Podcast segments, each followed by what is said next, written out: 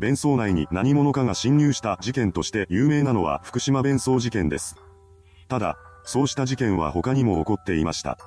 今回はその事件を含め、4件の類似した事件をまとめていきます。秋田公衆便所弁装内侵入事件。1999年6月13日、秋田市の下浜海水浴場駐車場の公衆便所を利用した女性から、トイレから物音がして様子がおかしいという通報が入りました。それを受けた警察は現場に急行します。到着前はネズミでもいるのではないかと思っていたようですが、実際にトイレについて確認すると確かに便器の中から大きな生き物が動いているような物音がするのです。現在は水洗トイレが普及しているため不可能ですが、それ以前は不審者がトイレの便槽内に侵入するという事件がたびたび起こっていました。そのため、捜査員は何者かが便槽内に侵入している可能性があると見て動き始めます。現場となったトイレは男女兼用で、個室は3つあったのですが、便槽部分は共通していました。そしてそのサイズはちょうど大人が1人入れるほどの大きさだったのです。早速警察は汲み取りに使う蓋を開け、中を確認します。すると、案の定一人の男がこちら側を凝視して座り込んでいたのです。男はその場で逮捕され、取り調べが始まりました。その中で彼は自動車代行運転手として働く小助川正幸42歳だということが判明します。通報前、小助川はペンチなどを使って便器を外し、釣り用の長靴を履いた上で自ら侵入したとのことでした。彼はその後、10人ぐらいが入ってきたが半分は男だった。匂いがひどくて死ぬかと思ったなどと供述しています。東京公衆便所弁装内事件。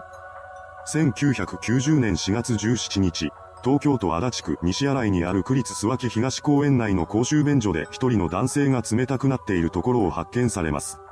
それを見つけたのは汲み取り中の作業員で、男性がいたのは弁装内だったのです。すぐさま作業員は警察に通報し、調査が開始されました。男性はその見た目から30歳から50歳ほどだとみられ、身長は165センチほどだったと言います。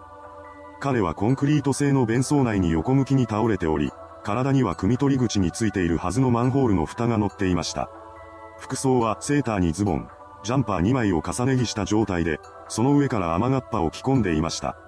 発覚当日はそれほど寒い日ではありませんでしたが、実際に男性が弁装内に入ったのは2ヶ月ほど前だったとみられ、そのことから侵入時はまだ寒い時期だったのだろうとされています。ですが、それだけ厚着をしていたのに反して彼が履いていたのはサンダルでした。これについては汚れることを考え、その場で使い捨てるつもりだったのではないかとされています。発覚当初は事件の可能性も視野に入れて捜査が進められましたが、男性に目立った外傷はありませんでした。その後行われた検査で侵入当日の様子が明らかになります。その日、男は自らの意思で弁装内に入り、じっと息を潜めていました。しかし、その場所の性質上、辺りにはメタンガスが充満しています。それを吸い続けた男性は体調を崩して気を失ってしまいました。そしてそのまま倒れてしまい、息ができなくなってしまったのです。実際、弁装内に侵入した人物がメタンガスによって気分を悪くし、そのまま気を失ってしまうという事例は以前にも確認されており、調査の結果を踏まえて総合的に判断し、事件性はないとされました。新潟公園公衆便所弁装内事件。2010年5月19日午前11時過ぎ、新潟県上越市稲田にある上稲田公園の公衆便所でまたもや亡くなっている男性が発見されました。見つけたのは市内の清掃業者で、汲み取り口の蓋を開けたところ異物があることに気がつき、よく見ると人の足だったそうなのです。清掃業者は慌てて警察に通報し、捜査が始まりました。ひとまず体を外に取り出し、その状態を確認します。その結果、目立った外傷はなく、事件性は低いとされました。おそらく自らの意思で弁装内に侵入したところ、顔から突っ込んでしまい、息ができなくなったのではないかとされています。身元を割り出すため、警察は捜索願いが出されている人物との照合を行いました。すると、男性には発見される2週間ほど前から捜索願いが出されていることが判明します。そして男性は市内に住む42歳の無職だということが発覚しました。彼は5月4日の午前に友人と別れてから行方不明となっており、翌日には家族から捜索願いが出されていたようです。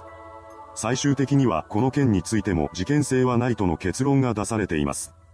ここまで3つの弁装内侵入事件についてまとめてきましたが、やはり福島弁装事件はそれら3つと比べ物にならないほど異常性が高い事件です。そもそも、この事件においては弁装内に侵入していたというのが本当なのかという疑問が残ります。これ以外の弁装内侵入事件で犯人が侵入していた弁装は小部屋ほどのサイズである場合がほとんどでした。それほどの大きさがない新潟公園公衆便所弁装内事件でも、侵入していた男は体の構造上無理のない入り方をしていたのですが、福島の事件においてはほぼ不可能と言っていい状況だったのです。ここからは弁装内侵入事件の中でも最も有名な福島弁装事件についてまとめていきます。1989年2月28日午後6時頃、教員住宅に住んでいた女性教員はトイレに向かいました。そして中に入ると便器の中に人がいることに気がつきます。驚いた彼女は外に出て汲み取り口を見に行ったのですが、そこにはやはり人の姿がありました。女性はすぐさま同僚の教師を呼び出し、警察に通報します。すると間もなくして最寄りの駐在所に勤務する警察官が現場に到着。その後も消防団員や管轄の警察署員など、続々と応援が駆けつけました。そして弁装内に男性がいるのを確認し、引っ張り出そうとしたのですが、狭い空間にはまっていた彼を抜き出すことは困難を極めます。そこで人々は重機を使って取り出すことを決め、弁装を破壊しました。そうして男性は取り出されたのですが、一部の情報によると警察が到着した時点で男性はすでに取り出されていたという話もあります。いずれにせよ、弁装から出すことには成功したわけですが、不思議なことに男性は上半身裸でした。その地における当日夜の気温は4.9度となっていたため、彼の状態が異常だということは明白です。そのような違和感がありながらも、取り出された男性はその場で水洗いされることとなりました。さらにその後、消防団の待機施設に運ばれてからも、再度洗浄されています。その時点ではまだ医師による検視が行われておらず、結果的に様々な情報を失うこととなってしまいました。後になって行われた検視では、狭い空間にはまってしまって圧迫されたことと寒さによる死だとされたようです。その結果を受けた警察は男性が自らの意思で弁装に入ったものであり、事件性はないと発表しました。そして身元については同じ村内に住んでいる当時25歳の菅野直之さんだと判明しています。そうして捜査は終結したわけですが、まだこの事件には多くの謎が残されていました。ここからはそうした不審点についてまとめていきます。事件に関する謎1、菅野さんの人柄。事件当時、菅野さんは青年団の一員でもあり、面倒見がいい青年として知られていました。周囲からの評判も良く、第一発見者である女性教員とも面識があったと言います。何でも、彼女がいたずら電話に悩まされていた時には相談に乗るなどしていたそうなのです。そんな人物が弁装内に侵入するなどという行為に及ぶでしょうか。事件に関する謎に、菅野さんの不可解な足取り。菅野さんは24日に家を出たきり行方不明になっていました。後の捜査で彼の車が女性教員宅付近で発見されているのですが、キーは刺さりっぱなしになっていたようです。また、菅野さんが履いていた靴の片方が近くを流れる川の土手で発見されています。果たして家を出てからの彼は一体何をしていたのでしょうか。事件に関する謎3、弁装が小さすぎる。弁装内への侵入経路は36センチメートルの穴でした。一般的な男性が入ることはまず不可能ですし、仮にできたとしても出れなくなってしまうことは容易に想像がつきます。わざわざそのような危険を冒してまですることとは思えません。事件に関する謎4、捜査関係者の離職。事件後、捜査に当たった警察官が次々と異動になりました。さらに、検視を担当した医者も同じ頃に離職したことが分かっています。事件に関する謎後、バキュームカー。菅野さんを弁装から取り出そうとする際に手配されたバキュームカーですが、これは警察が現場の状況を確認する前に到着していたと言われています。事件に関する謎6、友人からの電話。菅野さんの家族は彼が行方不明になってから数日の間、警察に通報していませんでした。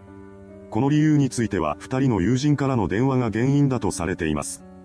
菅野さんが行方不明になった後、彼の友人から気になることがあるという連絡が家族に入り、同じ日に別の友人からも自分たちで探すから警察への連絡は一日待ってくれと言われたそうなのです。ただ、翌日になって再びかかってきた電話では、昨日の気になることはなかったことにしてくれと言われています。気になることとは一体何だったのでしょうか。事件に関する謎7、再捜査の見送り。事件後、村では事件の真実を求める声が上がりました。その結果、再捜査を望む4000人もの署名が集まったのです。しかし、それだけの事態に発展しながらも、再捜査には発展しませんでした。このようにして多くの謎が残されている本事件ですが、その真相として選挙絡みの事件だったのではないかという説が囁かれています。当時菅野さんは事故を目撃したことを受けて原発反対派に傾いていたのですが、現職の村長は原発賛成派でした。この村には原発による収入が大きいという背景がありました。それらの利権絡みで仕事をもらうことに誰もが必死だったと言います。選挙となればなおさらです。田舎になればなるほどそうした話はよく聞くようになります。人口も少ない分、一票の重みが違うのです。菅野さんの人望が厚かったこともあり、彼と敵対するとかなりの数の票が動くことも容易に想像がつきました。もしそれによって選挙に負けたら自らの食い縁がなくなってしまいます。そのことから、事件の裏では原発をめぐる利権が渦巻いていたのではないかというのがこの説です。実際、この事件に限らずとも利権が関わると人はよくいなくなります。それこそ、原発について追求していた人が謎の死を遂げた事例も複数存在します。その全ては偶然によるものだとされていますが、真相はわかりません。それではご視聴ありがとうございました。